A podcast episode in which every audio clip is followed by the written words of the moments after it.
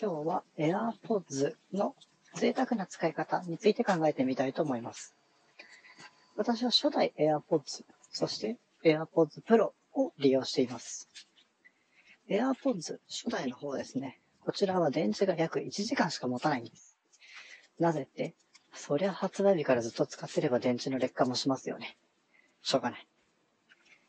AirPods Pro、こちらになってこちらに慣れてしまうと、もう電車の中はこちらしか使えません。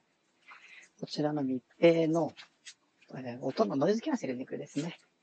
ノイズキャンセリングをすれば、言葉も、それから音楽も、あまり音を上げすぎないでいい。これが素晴らしい。耳にもきっと優しいんじゃないかなって勝手に思ってます。思ってるだけかもしれませんが。さあ、そんな AirPods、こちらを贅沢に使おうと。どういうわけか。えー、こちらはですね、今、仕事において、パソコンを使った Zoomの会議、こちらが結構多いんですね。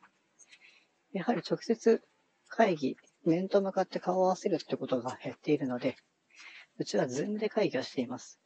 その時に、パソコンで会議をするにあたって、取り回しがすごくめんどくさい。コードの配線、それからまあ動きの制限、こちらがやはり嫌なんですよね。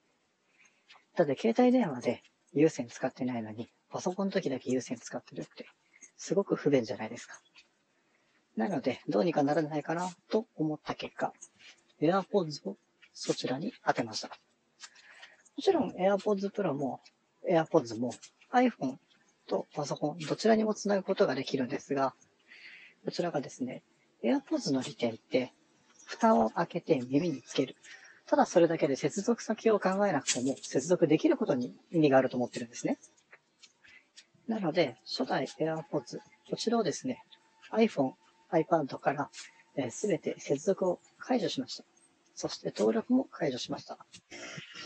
そうすると何が起きるかというと、まるで専用機のように AirPods を耳につけると、接続、えー、接続完了のプンって音ですね。